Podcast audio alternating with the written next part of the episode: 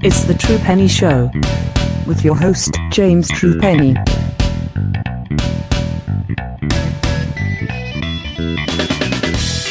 Hello and welcome to the True Penny Show. My name is James True Penny. This is my show. And today we are back at the G1 Climax. We're at Takamatsu City General Gymnasium nights 9, for nights 11, and for night 12. I believe they were in the same place. Oh no, it was Fukuoka Citizens Gymnasium on uh, night 12 of your New Japan G1 Climax tournament there. And to join me to discuss this today is one of the original G1 people on the True Penny Show for the first time in a long time, will you please welcome Mr. Alex Wed- Ed- Alex Edwards? How are you, sir? Almost got a new name there. Uh, yeah. Alex I'm- Wedwards. Not sure what sort of connotations that might have, but yeah. Um, yeah, we're in the middle of the G1. It's wrestling Christmas, and we're right in the middle of it, and things have really.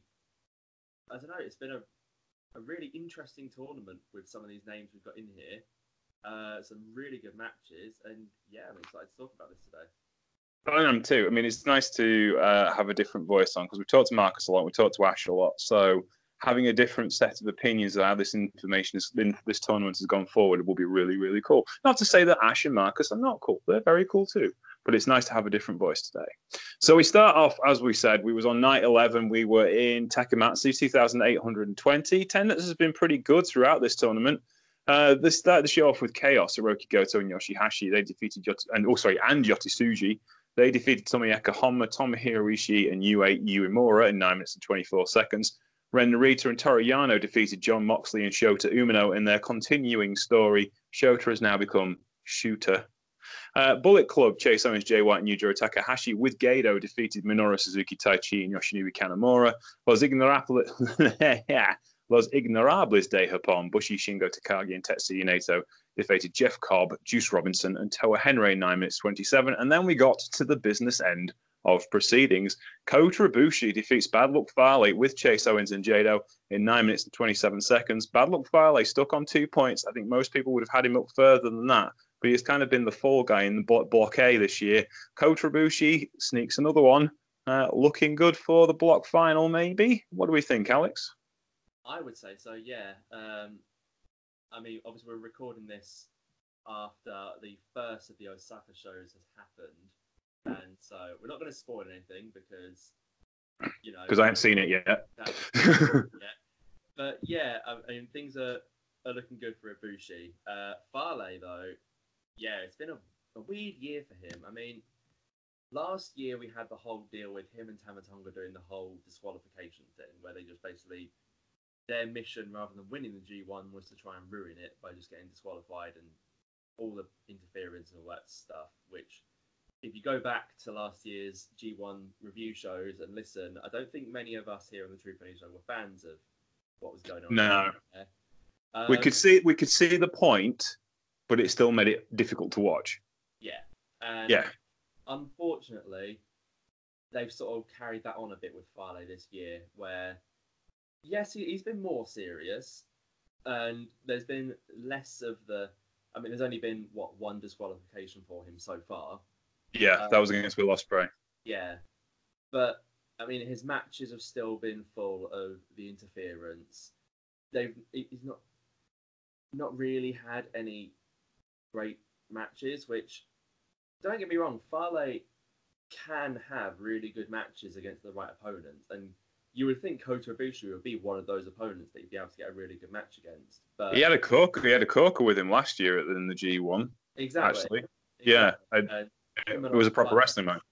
Exactly, and him and Okada, him and Tanahashi, they're usually really solid matches.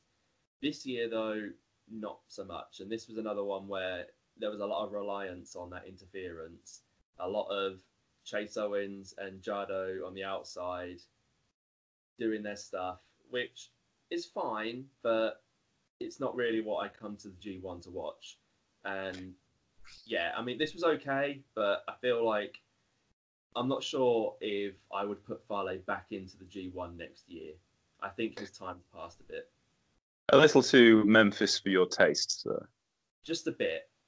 Yes, just a tad. The Mem- there's a level of Memphis that's all right in New Japan Pro Wrestling. In fact, Chase Owens by himself is just the right level of Memphis.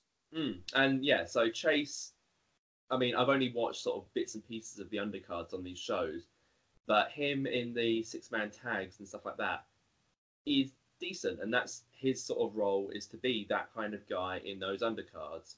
But when you start getting it into what's meant to be a prestigious tournament match like this, it sort of it, it gets in the way a bit for me. Yeah, speaking of which, the next match was Zack Sabre Jr. and Will Ospreay. Now, Zack Sabre Jr. has forsaken his mentor, Tatsu, um, Taka Michinoku, there, um, and hasn't done particularly very well. no, but Uh, I mean, we all know that the real cause of it all is Boris Boris Johnson. Johnson. Of course, as we mentioned in the last episode, Boris Johnson's election to Prime Minister is causing a major distraction for Zack Sabre Jr., as it is most people in this country.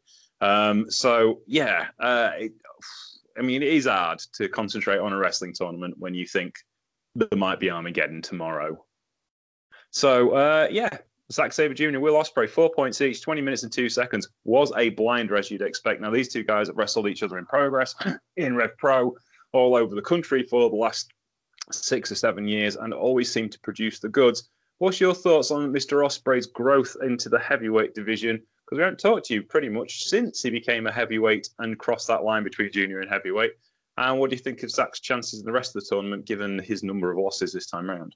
Yeah, so starting with Will Ospreay, I mean, it has been a while since I've come on and spoken about any of this kind of stuff. Um, and since I last came on, he has, as you said, made sort of the jump into the heavyweight division. Now, I guess he's still sort of floating that weird line, along with Shingo Ta- uh, Takagi. He's sort of floating that line between junior and heavy, and I guess this tournament has been sort of their their final push forwards in towards getting into the heavyweight division. I think Mm. Ospreay's done really, really well. His performances in this tournament have been really, really great. I mean, I don't think he's had a bad match. Uh, I mean, when when your worst rating for matches are, yeah, that was really good. You're not, you're not doing badly. Um, yeah, I think he's done really well, and you've seen him sort of switching up that style with you know the harder strikes and stuff like that, which makes up for the size difference. Similar to how Zack Sabre Jr. does it, where he's got the size difference as well, but he makes up for it with his submissions. And I really like that how, you know, just because they might be quote unquote undersized, they Yeah. they find a way around that with a creative wrestling style, and I really like what he's been doing in this tournament. And this match was another example of that, where you have two guys who obviously they know each other really well. They face each other a bunch of times before, and their styles work well together. And this was just it was a really a good match, and I thought it was especially cool that this was the first time that you've ever had two British wrestlers facing each other in the G. Mm. It's a little bit of like a historical match as well, which I thought was really cool. Um, Yeah. I mean, Zack in this tournament, yeah, the whole story's been he's sort of, for whatever reason, completely fallen apart. But I think this is where he's sort of turned it around a bit. Where in a promo earlier in the week, he said, you know, I'm out of G- I'm mathematically out of the G1 now, but my mission is now to spoil it for everyone else, and I'm just going to play the spoiler and try and just take it away from other people, which is exactly what he did here. Because by beating Will Ospreay here, Will is now eliminated from the G1. And so I like that story of him being the guy that basically he's the the whiny dickhead basically that's now just trying to spoil it because it's fun. And I like I think that works well for him. He does well with that sort of story. Yeah, I would agree with that. I think it. I think it's just you know just being an annoyance is is the ideal thing for Zack Sabre Jr. to be. All right, then we move on to the next match. Kazuchika Okada defeats Lance Archer in 14 minutes and 15 seconds. Now, I say this to everybody, Alex, but when we started this tournament, did you think Lance Archer would be the most talked about person in this tournament? No, not at all. It's it's really weird because obviously we've been following New Japan for about five or six years now, and Lance Archer's been one of those guys who he's been around, usually in a tag team. He's done his stuff, but he's never really stood out. And now he's been, for whatever reason, he's taken this chance to really push himself and show some really fantastic performances. Just it's it's just odd that every single match he has seems to be really, really good, and he's really shown a new side of himself, which I've really been impressed by, as has pretty much everyone else I've seen talking on Twitter or anywhere else about the G1. Lance Archer, as you said, is that name that comes up of, oh, and Lance Archer's been doing really well. Have you seen this match by Lance Archer? It's like that is a sentence I've never quite heard anyone say. Have you seen this Lance Archer match? It was really great. But that's what we've been getting. Um, and this, again, I don't think this is one of his best matches, which is a bit of a shame when it's against Okada. You think that this would be sort of a showcase match, which you really want to put on a great performance. And it was good. I think his matches earlier in the tournament against, I mean, Will Ospreay, for example, that match with Will Ospreay was fantastic. Um, yeah. But yeah, a good performance. I'm kind of surprised they didn't. Well, hmm, I say surprised, but not really that they didn't give Archer the win here. I mean, yeah. So far up to this point, Okada is undefeated, and I don't know. It seems like unless the story they're going with is Okada goes all the way, wins the G1 for what the first time the champion wins it since the year 2000, I think. Yeah, yeah. Um, unless that's the story, then Okada needs to start getting some losses in here because yeah. it's at the point where if he keeps winning, everyone else in the block's going to be eliminated mathematically because he's going to have a, a tiebreaker win over them. And so yeah. We need to start getting some losses on his record to be able to, I guess, keep things interesting. Unless the story is undefeated champion, which that's a fine story, but I, it's not sort of the thing I would expect them to do. Uh, no. Archer, I thought, might be able to play sort of the role that Bad Luck Fale's played in previous years, where he's the big guy that can get a win over anyone because he's a big, strong guy, and it just it makes sense that the size is the reason he won. But they, they were kind of, here, but they yeah. were they were kind of setting this up as well. Setting that up as well because when Ibushi when he wrestled Ibushi, he lost to two Kamigoye because the first Kamigoye was no, showed no effect on him whatsoever. Yeah, it took so uh, two to put him away. Exactly. So you're you're already laying like you're already laying the groundwork for like one rainmaker isn't enough for this guy, which was exactly. really what to, uh, really happened. But yeah, yeah, you're setting him up as this this undefeatable monster that just because of the strength he has, it takes so much more to put him down. But yeah. I mean, here you had you had some cool stuff in here. I think the um the little the the finishing sequence where it's like dodging the EBD claw, which is a really crap name for a move, by the way. Uh, dodging that into the Rainmaker was a nice finish. I think there was some good stuff in here. Uh, uh, yeah, you've got kudos for Archer's old school into a moonsault, which is just ridiculous. Yeah, that is. So when I first saw that GIF going around, I was like, "What is this?" Lance Archer's doing a springboard moonsault. But yeah, I mean, yeah, that just adds to what we were saying earlier about these crazy performances that he's been having. But yeah, this was a good match. I don't think it was his best, but it was a good match. I think I think the he may have struggled a little bit here because if you look at everybody else, they've been like normal sized wrestlers, and Okada isn't massive, but he's bigger than Kota Ibushi, and he's bigger than Will Ospreay, and he's bigger than Kenta and Sanada. Yeah, I mean Okada's what he's over six feet tall, so he's he's six four, yeah, six five. So you know, whereas uh, Archer's used to be Archer at six eight is used to guys being 5'11", 6'1". So I think he kind of, I just think he kind of couldn't do the dominant thing he'd done with Ibushi and with, uh, pardon me, he can't do the the dominant thing he'd done with Ibushi and Ospreay or or what, what he'll do with Sanada. So it was kind of like mm, he didn't quite get everything rejigged in time to make this work. I, guess, I don't think. I guess what you're going for is the classic like Hulk Hogan versus the the giant of the month or whatever. You have your top guy versus a giant monster, uh, which I think they did well here with that kind of story. Um, yeah, I thought it was pretty good. Yeah, I would agree, definitely. Uh, and Lance Archer is proving to be a well-worthy person. Uh, somebody I follow on Twitter, I can't remember his name, this week said that uh, losing Killer Elite Squad has actually done both of them the world of good because David Boy Smith has had a very productive career in MLW since he went there.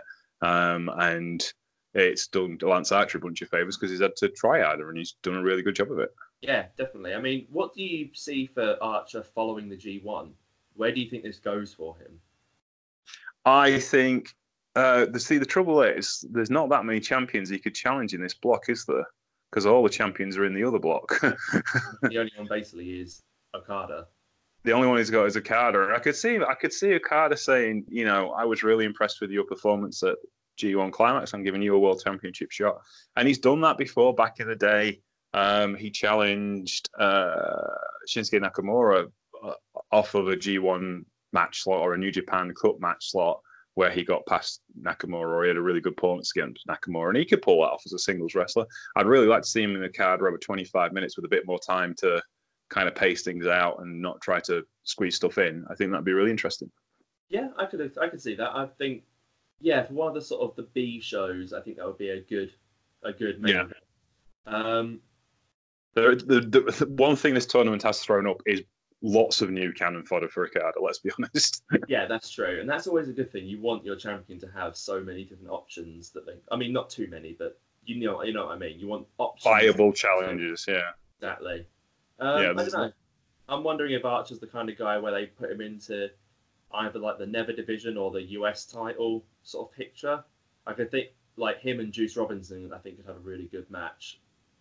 Yeah, him and Moxley would have a really, Yeah. really good match as well. Um, I think he, I think he'd work again. I think it'd be an interesting opponent for Naito over a longer program because of the way he just doesn't care, and Naito clearly pretends all the time that he doesn't care, but he actually hmm. cares a quite great deal. And I think that would be a nice, nice dynamic between the two. I think he could do a lot of stuff with Archer. I think Archer's kind of like he's in the right place because his wrestling IQ is very, very good Yeah. and he knows what he wants from a match and he knows how to get it there. He knows how to put things there. You know, he's he's been around, he's done a lot of things, knows how to present himself. Because people forget he had four or five years in Impact Wrestling, so he knows how to present himself on TV really Yeah, well. he's- been wrestling for like what 15 years or something like that. So Yeah, yeah. He's he's not particularly the right side of forty years old for the New Japan roster, but he looks fit enough and he works fast enough and he's damn sure tough enough. which makes it even weirder that he seems to be peaking now, this late in his career. But fair play to him. He's doing amazing things. But I mean, again, if you look at Killer Elite Squad, both of them were sidelined for the last two years with injuries. When Lance got injured, he'd come back, and then Dave, Harry get injured, and, and then he'd get injured when Harry came back. So, you know, it, it's not he's not had a fair shake really. And they've been trying to get Guerrillas of Destiny over instead of Killer KES, and been using KES to get them over, I suppose, as well. So, I think was changes good as the rest for for Lance Archer, definitely. Right. Now, Next up was Sanada. He defeated Kenta in 16 minutes and 10 seconds. I thought this was a slight upset, to be honest with you, the way Kenta has been performing lately. And Sanada, uh, but Sanada definitely needed the wins because he has not shone in this tournament whatsoever. Uh, having said that, I think this was a really good matchup 16 minutes and 10 seconds. Perhaps not as good as it could have been. And I think there was a lot of clash of styles in this particular matchup.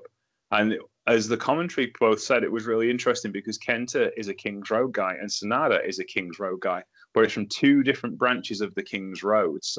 Kenta started in All Japan Pro Wrestling and left with the Noah Exodus, and Sanada started in All Japan Pro Wrestling, but was a product of the post Noah Exodus.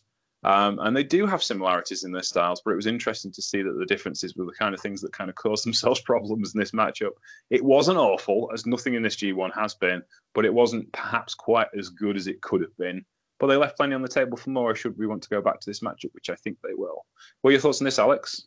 Yeah, I think you you pretty much summed it up there. It was it was a good match, but it was I guess slightly underwhelming given the people involved in it. Uh, you would have thought these two would have clicked really well, but like you said, it was that sort of clash of styles a bit. Sort of, it never really got properly going. Um, and I think that's been a thing with Kenta throughout this tournament, where some of his matches have been really great, but some have not quite clicked. And I guess some of that might be a transition to a new sort of style in New Japan or sort of working off rust from being stuck in WWE's lower card for the past five years. Um, I think, yeah, he's sort of he's been trying to build himself back up through this tournament, and he's had some good matches, but I don't think he's reached that peak yet. Um, which I think he will do. I think come later in this year, you could see him getting a, a title shot, uh, like a power struggle or something like that, and doing really well. I think come Wrestle Kingdom, I think he'll be in a prominent spot. But thus far, he's not really shown, I think, his full his full ability. And Mm. Sanada, yeah, what is going on with Sanada in his tournament? He's what got two, four points at this point. Four points by this point, yeah. Yeah, which it's just. I mean, I, I feel like we've said the same thing about Sanada in every G1 since he's been in it. So the past like two or three G1s. Oh, this is going to be Sanada's year. He's going to do really well. he's going to really, he's going to break through this year. He's going to do it. And then he comes out with a really mediocre record. And it's like, oh, I, I guess not then. And he's yeah. back What in you're the again, back in the tag team with Evil again. Another year of the same stuff again. what you're saying is he's the new Yoshihashi. Which is a real shame because I think he's so much better than Yoshihashi. Not not to discredit Yoshihashi, but I think Yes. Potential is so much more than that. I'm wondering because this has been a curse of Japanese wrestlers for a long time. I'm wondering if it's because he is a former All Japan guy and a former Wrestle One guy, and he's not a New Japan product. Is that perhaps the reason why they're not getting behind him the way they want to? But they do get behind Ibushi, and he's he's a DDT product. Yeah, I mean Okada wasn't originally a New Japan guy. He was No, he wasn't. He was a Toryumon guy who, uh, given he went through the New Japan dojo, but still He was yeah. Yes, I'm thinking. I mean, it's like yeah, the, the- Naito wasn't. He was an Animal Hamaguchi guy, but he went through the New Japan dojo as well. So I'm wondering if this is something to do with the fact that he spent the majority of his career somewhere else, and can you actually trust him to stay still? Yeah, I mean, but like you said, the possible the worst offender of that sort of thing is Ibushi, where he does just jump around whenever he feels like it. And yes, Mm. they've now locked him down into a contract, but still, you've You're not coming, still stay put. exactly. I mean, I could see with Ibushi, as soon as that contract's up, he's going to go off to, I don't know, who know, who knows how long that contract is, but say it's a, a three-year contract, and in three years' time, uh, All Japan has risen back up to become a major player. Who's to say Ibushi won't just jump over to All Japan and carry on being a big star there? I was think a I big- feel like Sanada is more of a a, a, a more loyal player than Ibushi. That was the big news out of All Japan this week. Yonaka, last week, Jun Akiyama has resigned as the president of All Japan and is just going to be a regular wrestler. He doesn't want to book anymore, and uh, he's moved back into the wrestling ring full time and is going to spend dedi- rededicate his life to pro wrestling, which is quite remarkable for a guy who's nearly 50 years old. Yeah, it was a weird thing to see, a weird report, but I mean, fair enough. I mean, and All Japan are doing good things. They have been really picking up over the last year or so. They have done, and I think they've realised as well that they can't just. I mean, All Japan's done good houses. They're on a tour at the moment, and the daft the daft thing was their small show where they work with DDT and BJW and a couple of other companies actually drew a bigger house than their big show where it was all All Japan guys. Mm. So I think they've kind of realised that they can't just do it by themselves. And there is kind of a King's Road movement going on at the moment in Japanese wrestling between Noah and All Japan and BJW and the companies that have come out of the King's Road movement. They're kind of more willing to work together now because of the financial constraints caused by the fact that New Japan's really the only show in town, and the other companies are trying to build momentum up, and they're not afraid of working together and cooperating and swapping talents because it's just cheaper. And also, Jun Akiyama has been one of those guys behind that kind of focus because he's not he's not keeping a standard roster. There's a couple of guys, big names who are, who are getting paid by contract, but everybody else is paid night by night. They're not running the bigger dojo as they used to because it costs, um, and they're letting other companies take the slack of like actually, you know, the big money, and they're using freelancers on a nightly basis. It's one of the reasons why a couple of people have left to go other places. Um, I'm trying to think who did leave. There was, well, one of the reasons why Kanemaru left was be, to come to New Japan was because of that. So yeah, but Jun Akiyama's been the guiding light in trying to right the ship of all Japan.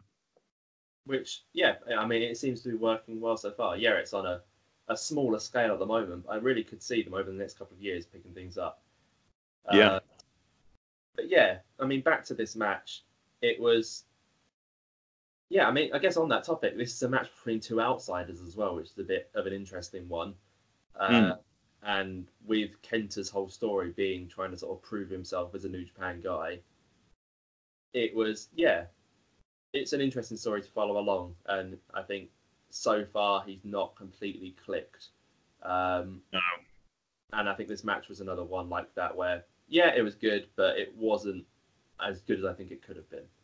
No, I think he's going to take a little while to get his groove back. Definitely. I mean, But I think, but, uh, but having said that, I think he's a worthy signing.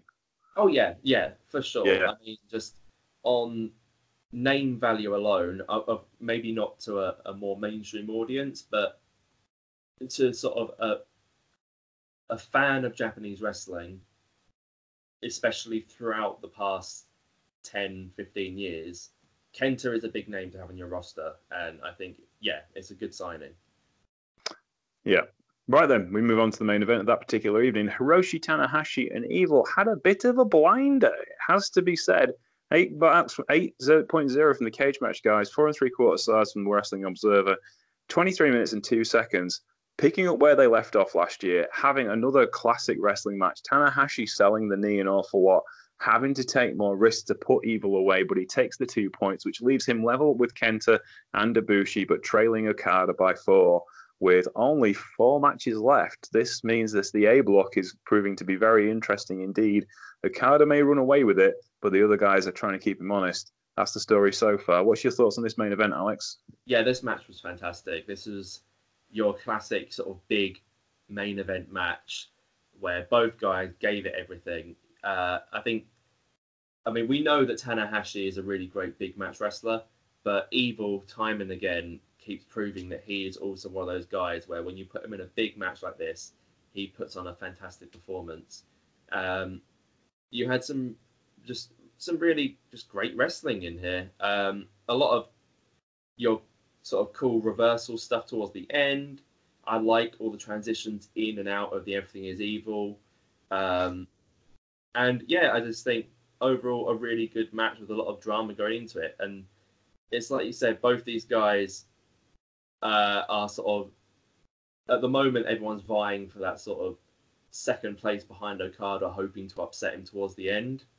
And so it was cool to see the sort of as we got later into this match, the sort of desperation between the two of them. I thought it worked really well, and yeah, I mean Tanahashi getting the win here is it's always nice to see Tanahashi get a win. I think I'm trying to think mathematically where they where that puts them all uh, in terms of who has wins over who and stuff like that. I can't quite figure it all out in my head at the moment, but yeah, a, a good match, and I think both guys have shown some good stuff in this tournament so far.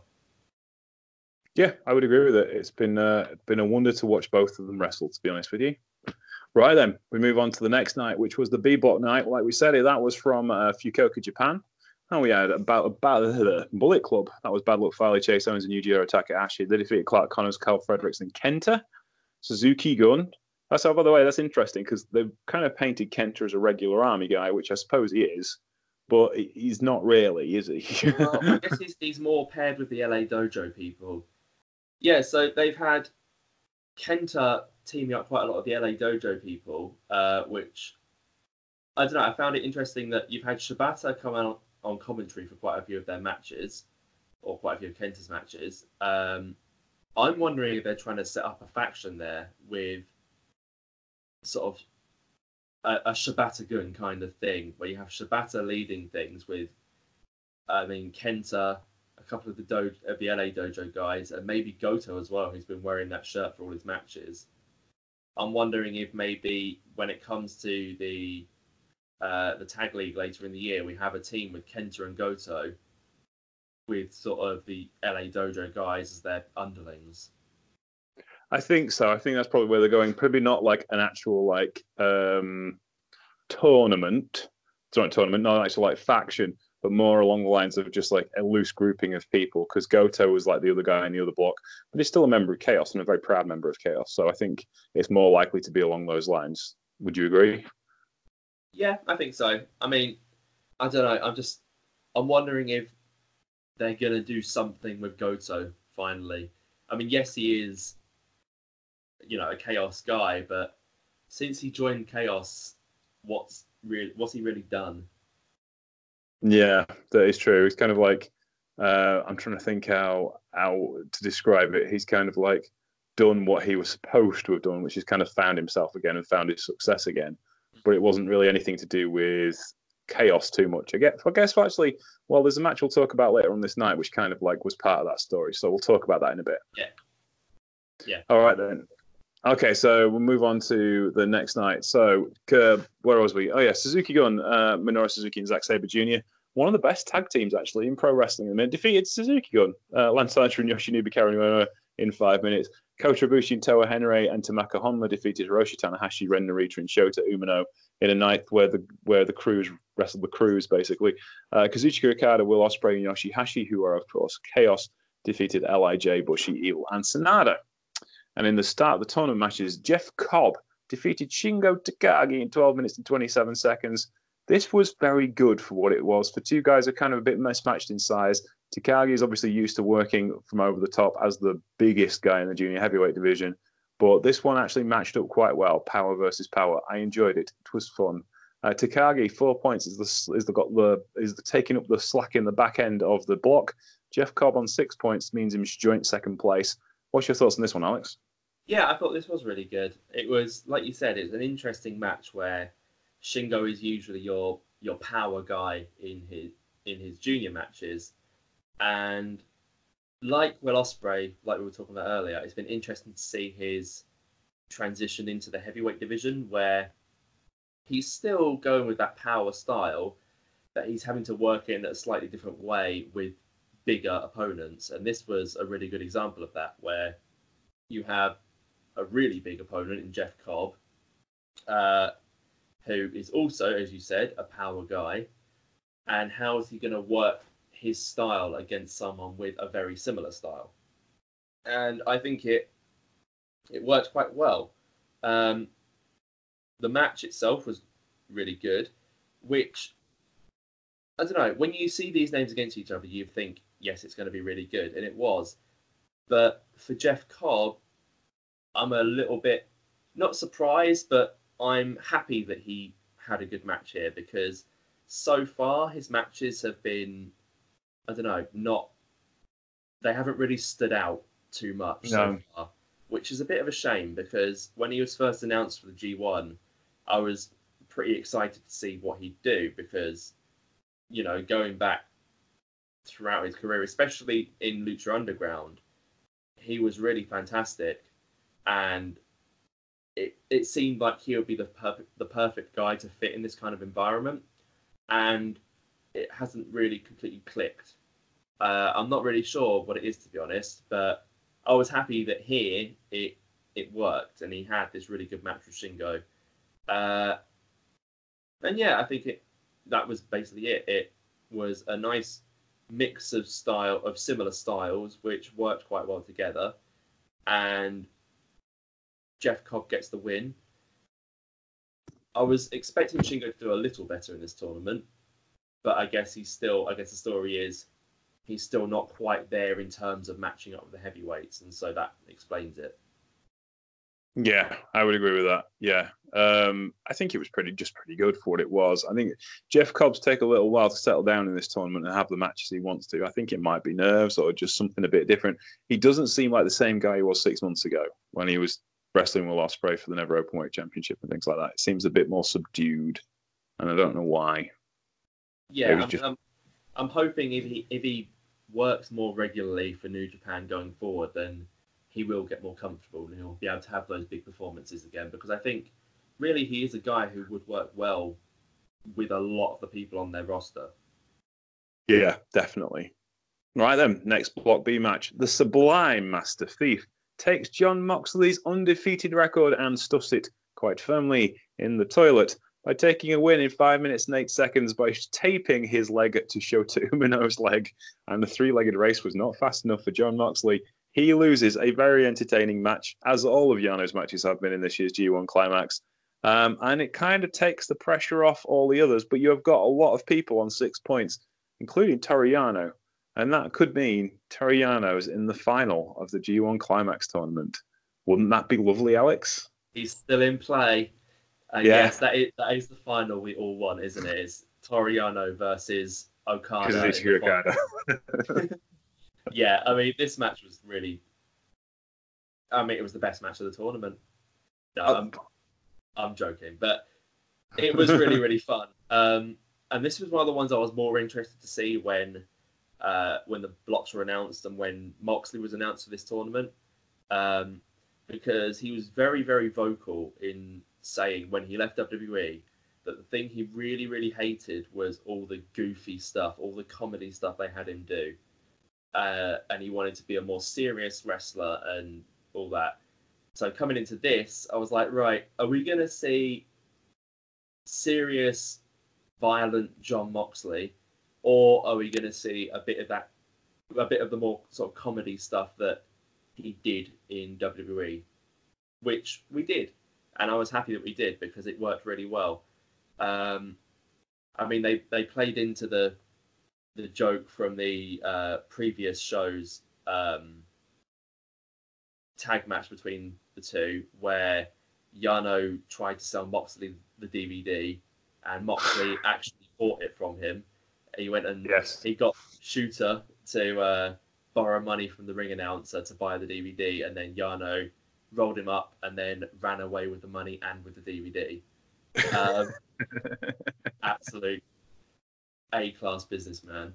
Um, but yeah, they start off the match here with Yano brings out the DVD. He's like, "Oh no, it's a present for you." He's like, and Moxley's like, "It's not a present. I already bought it." He's like, "No, no, no." Opens it up and there's ten thousand yen in the DVD case. Um, I like the little callbacks like that, and it worked really well. And then you have your classic Yano match where you can tell that Moxley's a guy who he he's watched enough New Japan to know the characters and to know who does what and to know the spots and stuff like that.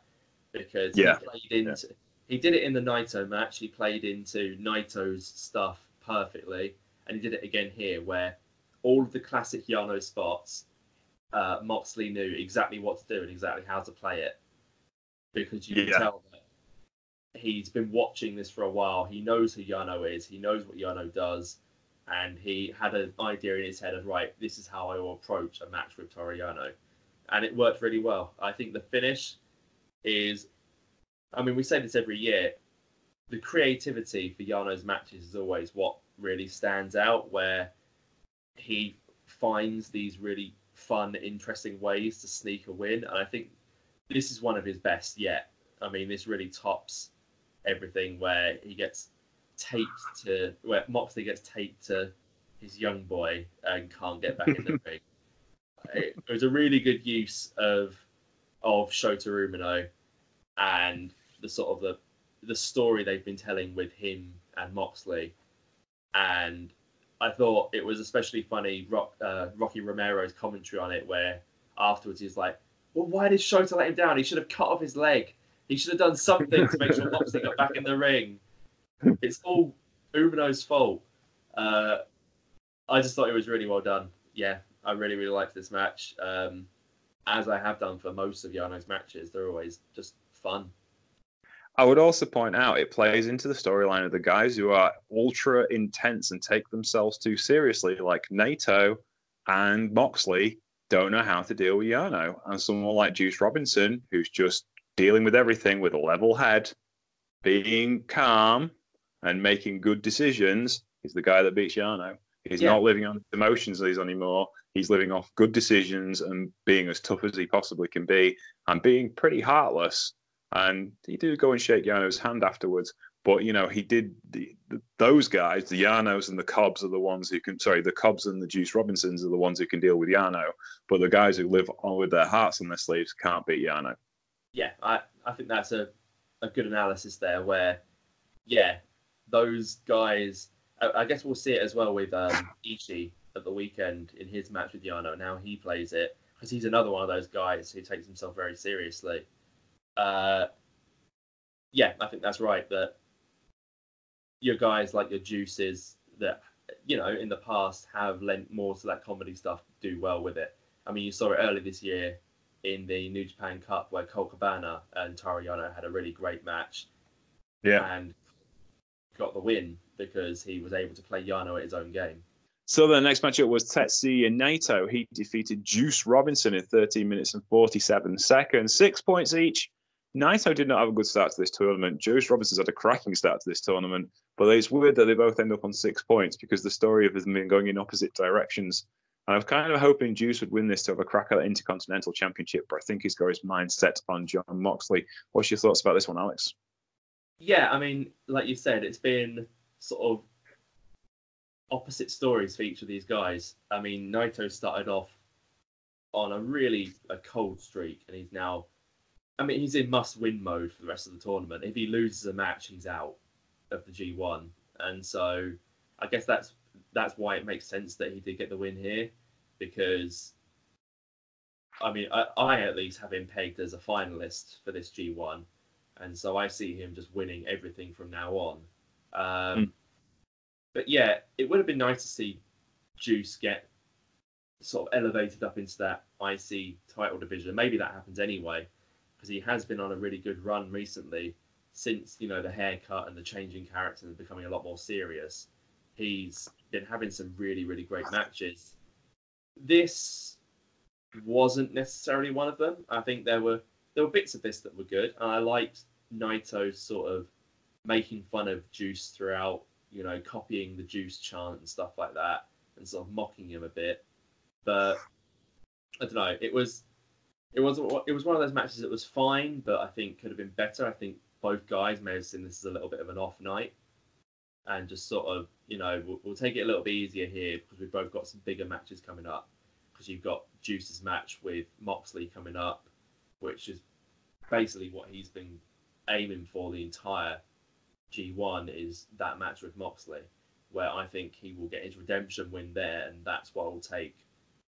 That's what will take Naito into the finals is Moxley losing to Juice later on.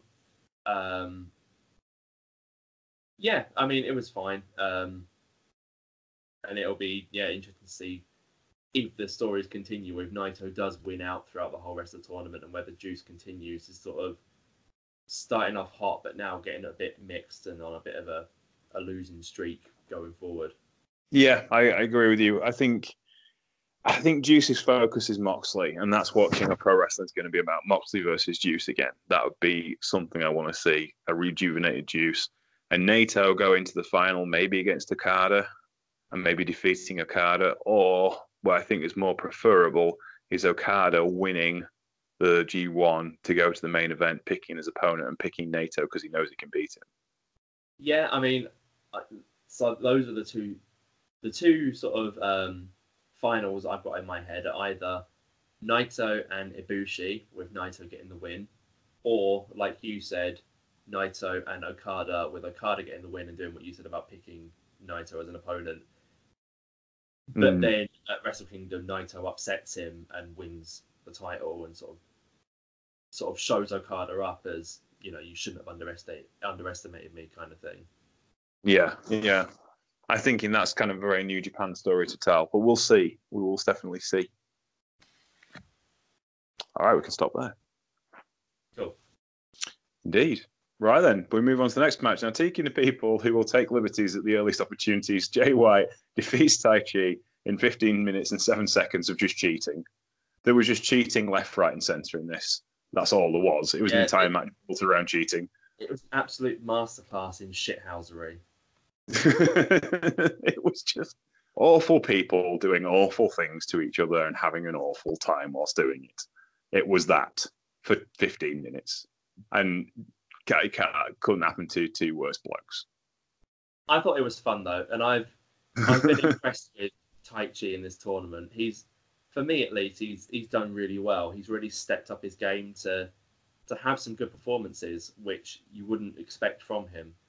Uh, And in this match, it was weird to see him be the de facto babyface in a match.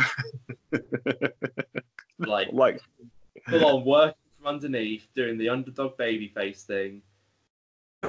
You know, it was weird, but it worked, and he played it well. And by the end of the match, the crowd was going crazy for Taichi, wanting him to get the win. I mean, he teased the Black Mephisto at, at one point, and everyone was like, "Oh yes, come on, Taichi!"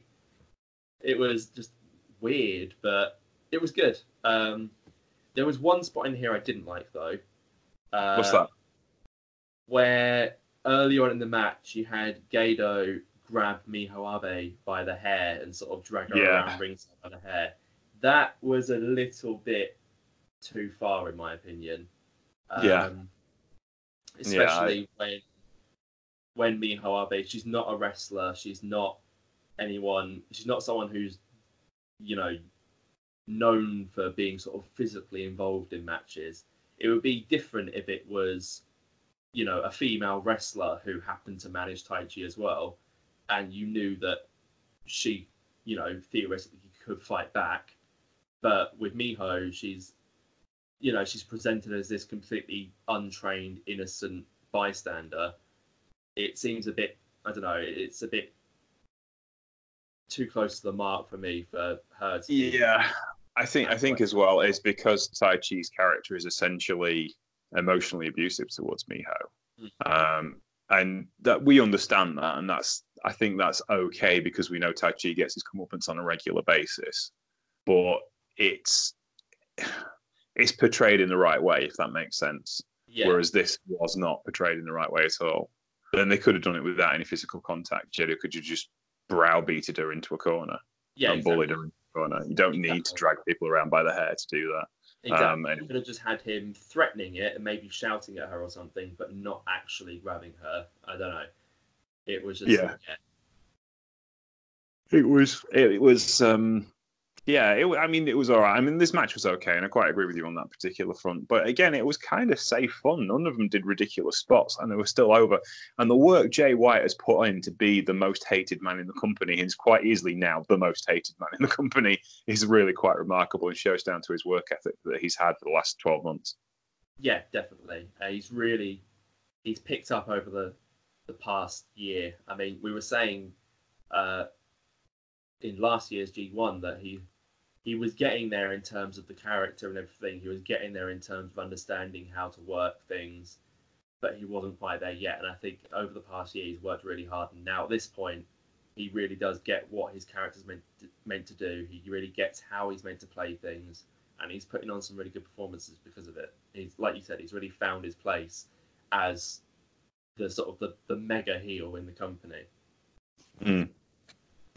Right then, we move on to the main event of the evening, which is Hirooki Goto defeating Tomohiro Ishii in 18 minutes and one second in a bit of a barn burner.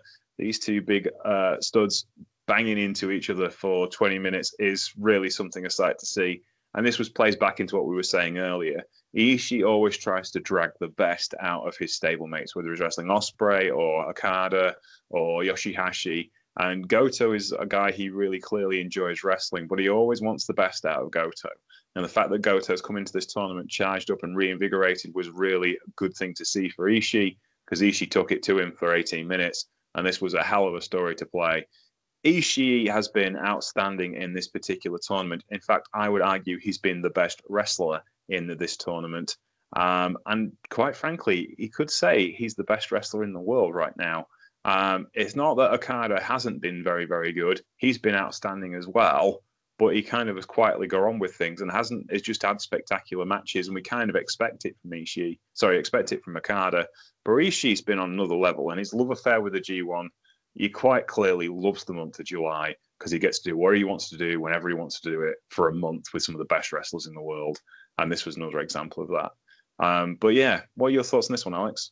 Yeah, this was really great, and like you said, Ishii has been just outstanding throughout the entire tournament. I think, yeah, I think I'd agree that he is the the MVP of the whole tournament so far. Just every match he has has been outstanding, and we say that every year for him in the G1. He's just been great the whole way through, and this is another, example of that where you have two really like strong, hard hitting guys like you said, two balls batting against each other, and it worked really well as it always does. Um, I especially like the sort of underlying story of obviously they're both chaos guys, but Goto's been wearing that LA Dojo shirt throughout the tournament rather than any chaos representation. And you have the sort of underlying story of Ishii, you know, challenging that and being like, right, well, you're meant to be one of our guys. Why are you why are you trying to pair up with these other people? You're meant to be a chaos guy. And sort of fighting him again uh, about that I thought it worked well, and I, I it added another level to this match. Um, Goto, he's again, he's picked things up in this tournament. He's he started off a little slow, but I think he started, especially with this performance, he's really gotten into a groove. And again, he's another guy where we always say in the G1, Goto's really great. Why don't they do more of Goto? And then as soon as mm. they hmm. get out of the G1, he's back to the mid card doing not much of anything. Um, if this was the Goto we got month by month, I think he could be doing really great things. But I don't know. We'll see where they go. Again, we say it all the time, but we'll see where they go with things after the tournament's over.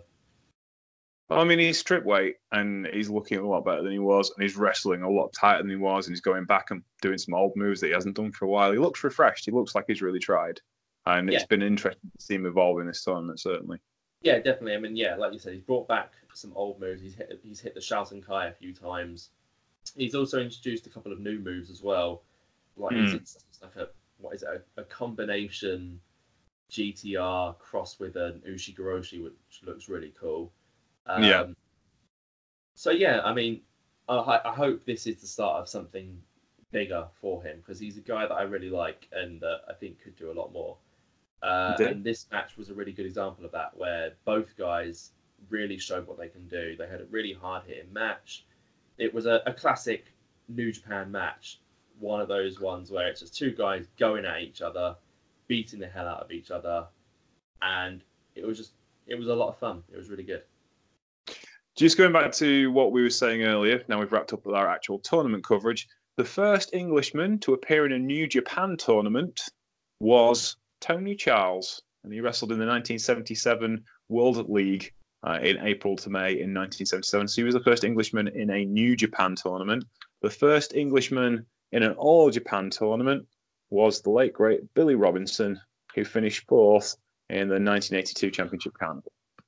Nice. There you go. A little bit of a historical fact for you. Yeah, that was run from March to April. Uh, you did notice that the, every year that All Japan would run their tournament at a different time to New Japan because they're not silly; they want to make money.